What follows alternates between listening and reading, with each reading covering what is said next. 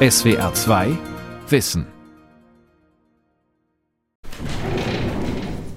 Da hat man so richtig das Gefühl, dass man ins Meer untertaucht Gell? bei der Karte. Mein Vater hat immer gesagt, sie hat so leidenschaftliche Nasenlöcher. I was always good at saying no to things I didn't think I could cope with. In der Mitte, wenn man jetzt sich mit dem Meeresboden beschäftigt, in der Mitte zwischen den beiden Kontinenten liegt eben ein riesiger Rücken. Der sieht aus fast wie eine Schlange, krümmt er sich dadurch. Die ganze Welt lag ausgebreitet vor mir. Ich hatte eine leere Leinwand mit unzähligen Möglichkeiten zu füllen, ein faszinierendes Puzzle zusammenzusetzen, den unermesslichen verborgenen Ozeanboden zu kartieren. Es war eine einmalige, eine historische Gelegenheit für jeden Menschen, vor allem aber für eine Frau in den 50er Jahren. Geburtsstunde der Plattentektonik. Marie Tharps Entdeckung von Christina Ertel-Shirley und Ruth Waldeyer. Marie Tharp wird am 30. Juli 1920 in Ypsilanti, Michigan in den USA geboren. Mein Vater sagte mir wieder und wieder, Marie, wenn du einen Beruf suchst, achte darauf, dass es etwas ist, was du gut kannst und vor allem etwas, was du gerne machst. Aber damals gab es nicht viele Möglichkeiten für Frauen, außer Lehrerin, Sekretärin oder Krankenschwester. Marie Tharp beginnt Englisch und Musik zu studieren. Ich konnte weder tippen noch Blut sehen, deshalb versuchte ich das mit der Lehrerin und begann ins Lehrerseminar zu gehen. Das überzeugte mich allerdings davon, dass ich die Lehre auch nicht mögen würde. Ohio, 7. Dezember 1941. I was a junior. I was writing a term paper. Ich schrieb gerade an einer Hausarbeit über das Konzept Gott in verschiedenen Philosophien und Religionen. Als meine Zimmergenossin hereinkam, sie hatte sich heimlich nach draußen geschlichen, um Radio zu hören, was an einem Sonntag verboten war, und sagte, die Japaner haben gerade Pearl Harbor bombardiert. Das traf uns auch wie eine Bombe. Es war klar, jetzt werden unsere Jungs gehen müssen.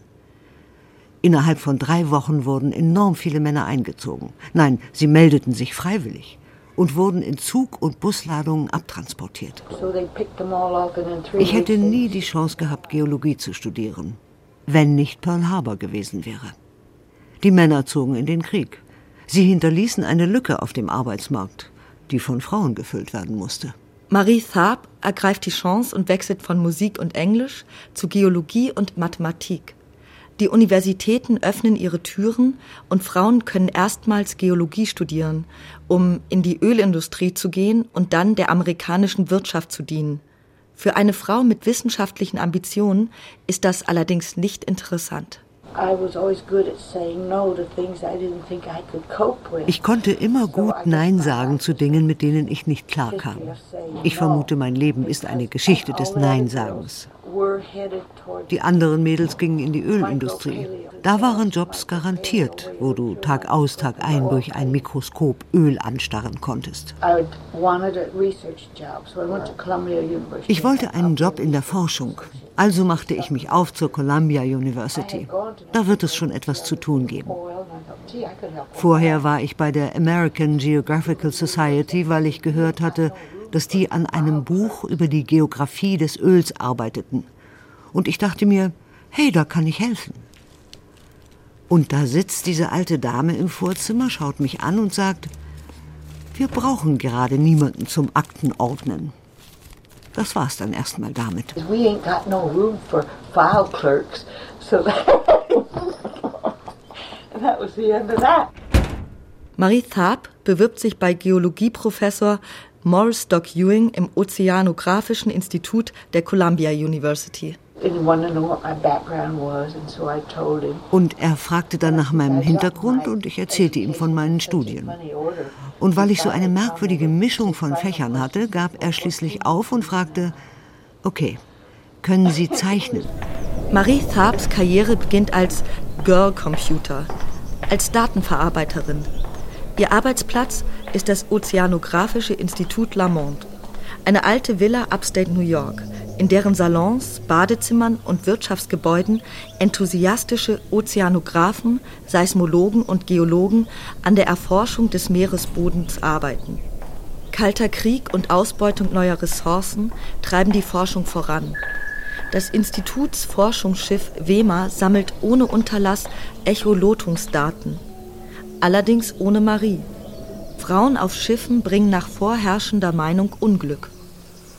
Bis zuletzt haben da Leute immer wieder gesagt, nee, wenn da Frauen an Bord gehen, dann gibt es Liebesgeschichten und dann werden unsere teuren Forschungsschiffe äh, Bordelle. Antje Boetius ist biologische Ozeanografin und Expeditionsleiterin auf Forschungsschiffen. Da gibt es ein Protokoll, wo das so drin steht, hat irgendwie der Präsident gesagt, das ist doch dann nur ein Schiff.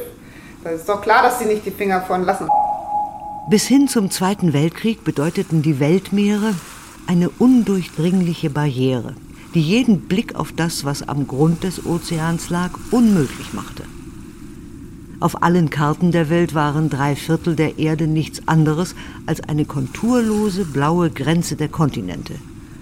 Und die Wissenschaftler glaubten, dass der Meeresboden fast genauso konturlos war. Eine flache, unveränderliche Ebene. Die Physikerin, Philosophin und Technikforscherin Sabine Höhler forscht in Stockholm zur Entdeckung der Tiefsee im 19. und 20. Jahrhundert. Die Meere sind im Grunde bis zum 19. Jahrhundert hin flach. Man weiß, dass sie irgendwie tief sind, aber es interessiert kaum jemanden. Das heißt, man braucht die Karten zur Orientierung und zum Navigieren, aber man braucht sie nicht, um die Tiefe zu wissen und zu erfahren, sondern wenn überhaupt, dann geht es darum, die Untiefen zu kennen. Gerade Inseln, Korallenriffe im Meer haben ja auch viele Schiffe früher geschreddert, als es noch keine Karten gibt. Und so haben Seeleute schon immer gelotet. Also bevor die Forschung das dann professionell gemacht hat, sozusagen, wollten Seeleute immer wissen, wie viel Faden, hat man das genannt, habe ich unter mir. Und Faden bedeutete, man hat die wirklich ausgerollt mit einem Gewicht dran und eben gemessen gefühlt, und da gab es Bereiche der Meere, wo die Seeleute eben, da konnten sie Faden ausstecken, so viel sie wollten, die sind nicht mehr unten angekommen. Und es wurden immer ausgefeiltere Verfahren, also starke Seile, größere Gewichte, Winden, dass es nicht nur mit der Hiefkraft der, der Männer an Bord gemacht werden musste, sondern man das auch schneller hoch und runter nennen konnte. Und dann gab es irgendwann diese fantastische Entdeckung der Geräusche, also des Hörens ähm, von Tiefen, die, die sogenannten Sonarsysteme. Grundsätzlich kann man vielleicht sagen, dass die Echolotung die Meerestiefenerforschung fast revolutioniert hat, weil es möglich wurde, in ganz kurzen Abständen ganz viele Messungen zu machen, was sie zuvor im 19. Jahrhundert nicht konnten. Echolotung nutzt das Prinzip, dass sich Schall in Wasser extrem schnell ausbreitet. Das heißt, es wird ein Signal vom Schiff abgesendet und auf das Echo gewartet, das vom Meeresboden zurückgeschickt wird. Man misst die Zeit und erhält daraus die Tiefe. Das heißt, der Atlantik, wie wir heute zu wissen meinen, hat eine Tiefe von 6000 Metern, 4, 5, 6000 Metern an den tiefsten Stellen. Und das heißt, in wenigen Sekunden haben sie schon einen Messwert. Während des Zweiten Weltkriegs wurde in Lamont ein kontinuierlich arbeitendes Echolot für die Navy entwickelt. Mit diesem neuen Instrument konnten Tiefenmessungen nonstop rund um die Uhr durchgeführt werden. Generell kann man sich vorstellen, wie in der Mitte des 20. Jahrhunderts dann spätestens diese Datenmengen fast zu viel wurden, um die überhaupt noch in den Griff zu bekommen. Und dann eigentlich erst mit der Computertechnologie wieder technische Mittel zur Verfügung standen, um solche Datenmengen überhaupt zu bewältigen und zu bearbeiten. Und ähm, Marissa saß ja in ihrem Büro und hat es eigentlich von Hand gemacht.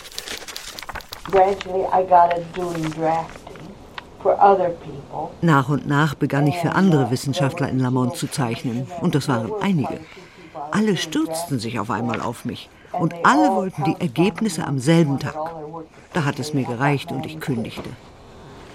Als ich dann doch wieder zurückkam, hatten Bruce und Dr. Ewing beschlossen, dass ich ausschließlich für Bruce arbeiten würde.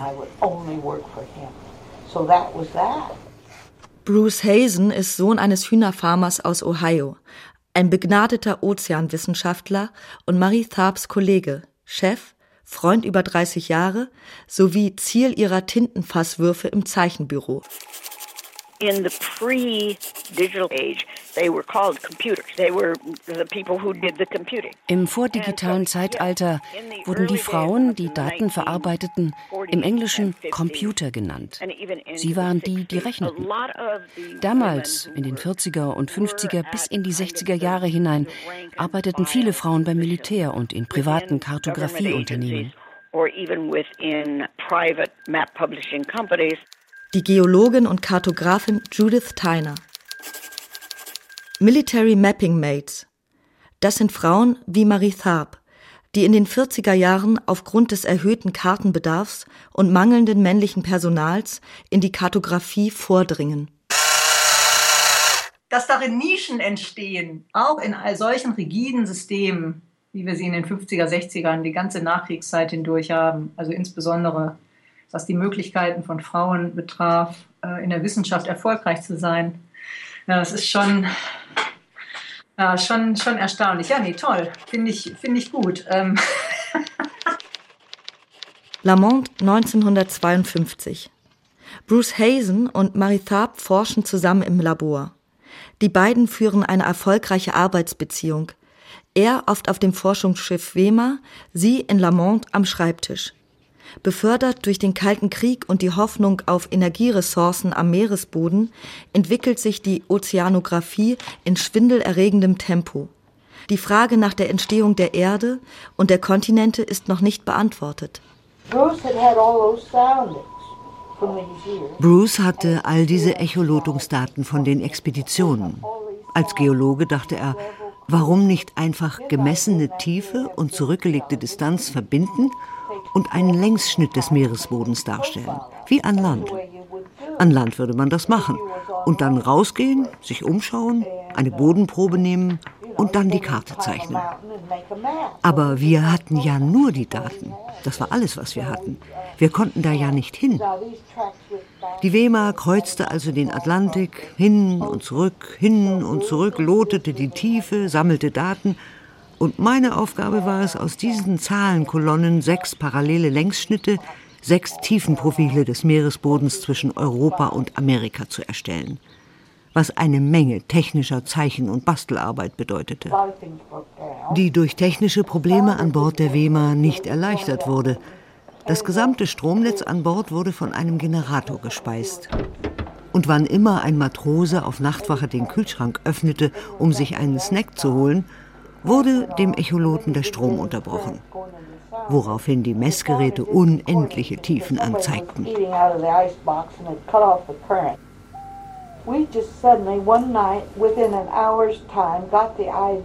Eines Nachts saßen wir da und kamen auf einmal auf die Idee, diese ganzen Längsschnitte in einer Karte zusammenzufassen. Im Gegensatz zu Höhenlinienkarten zeigen physiografische Karten das Gelände wie von einem niedrig fliegenden Flugzeug ausgesehen. Bruce und ich mochten diese Technik beide. Sie erlaubte uns, die vielen unterschiedlichen Strukturen des Ozeanbodens einzufangen, die sanfte Glätte der abyssalen Ebenen zum Beispiel mit der Rauheit der Berge entlang der Grate zu kontrastieren.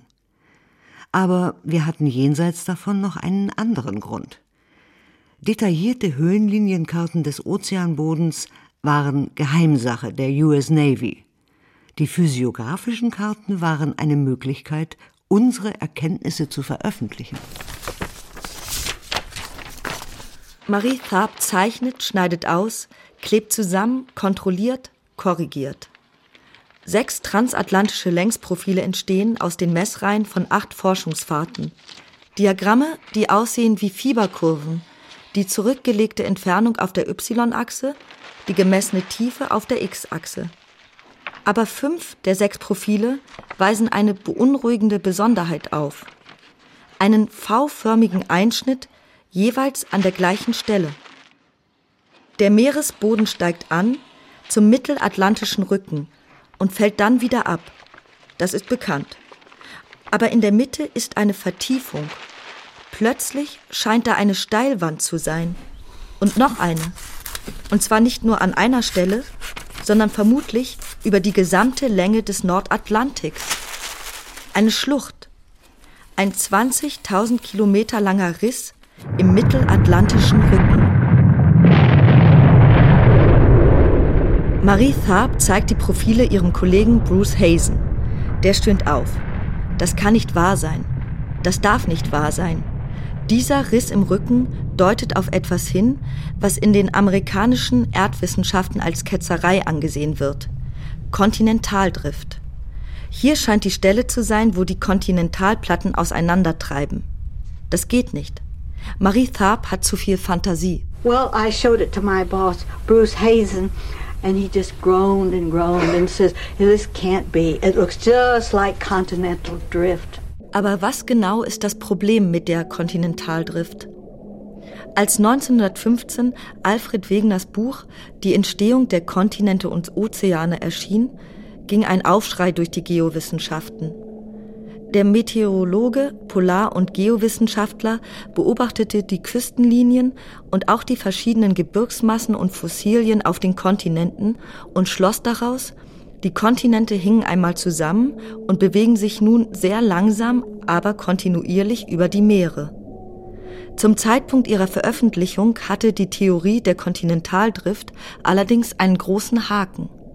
Wegener konnte keine Erklärung finden für die Kräfte, die die Kontinente bewegen.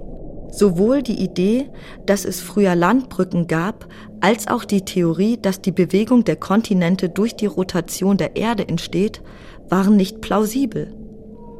Wegeners Konzept und alle, die daran glaubten, wurden belächelt. If she had simply been und wenn sie einfach technische Zeichnerin gewesen wäre, hätte sie diese Entdeckung nicht gemacht. Aber wegen ihres Geologiestudiums und ihrer Kindheitserfahrung beim Kartografieren mit ihrem Vater konnte sie die Muster entdecken, die sich beim Zeichnen der Karte ergaben. Also, wenn nicht Krieg gewesen wäre und wenn die Männer nicht eingezogen worden wären, wäre Marie Tharp wohl doch Englischlehrerin geworden. Und wenn es nicht einen erhöhten Bedarf an Karten gegeben hätte, sowohl militärisch als auch wirtschaftlich, und wenn sie nicht Datenverarbeiterin und Kartenzeichnerin für Doktoranden gewesen wäre, sondern als Geologin geforscht hätte, wie es ihrer Ausbildung aber nach damals herrschender Auffassung nicht ihrem Geschlecht entsprach, dann wäre die Grabensenke nicht zu diesem Zeitpunkt entdeckt worden. Das heißt, die Entdeckung der Grabensenke ist eigentlich ein Resultat aus Kapitalismus, Krieg und Sexismus. And uh, it was, you know, it was hard to convince them. It was a shocking thing to say. Bruce glaubte, dass die Grabensenke ein Spannungsriss war, der durch das Aufplatzen der Erdkruste entstanden war. Er glaubte noch immer nicht an Kontinentaldrift. Es war schwierig, diese Theorie zu vertreten, wenn der eigene Chef, genauso wie der Rest der wissenschaftlichen Welt, leidenschaftlicher Gegner dieser Theorie war.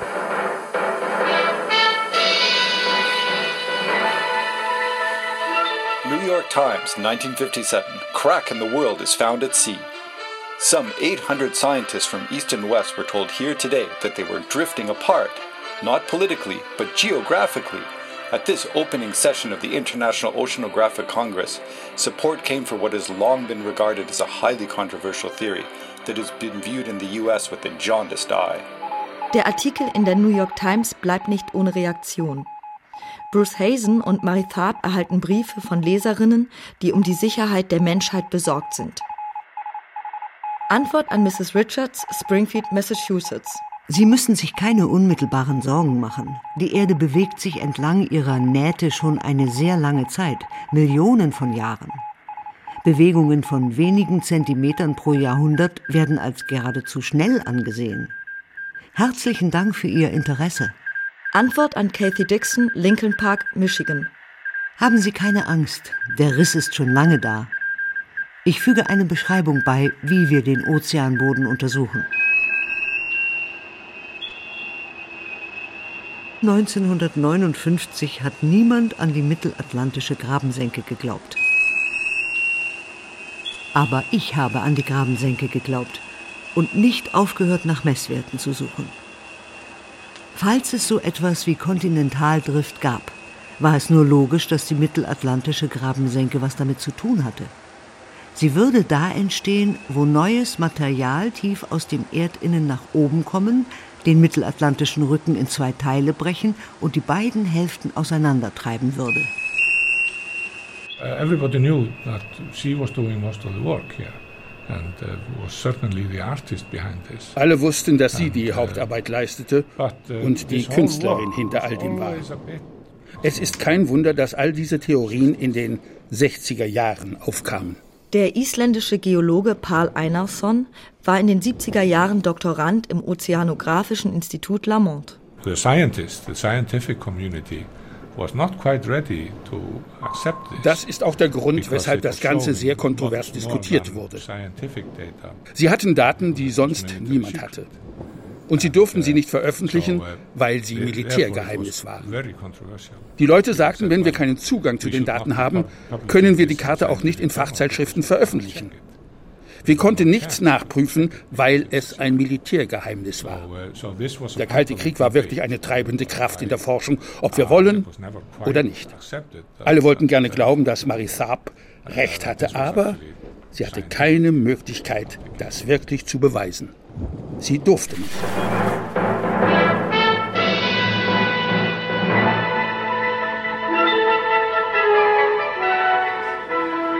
Es ist etwas dran an dem alten Klischee, dass ein Bild mehr sagt als tausend Worte und dass man nur glaubt, was man auch sieht.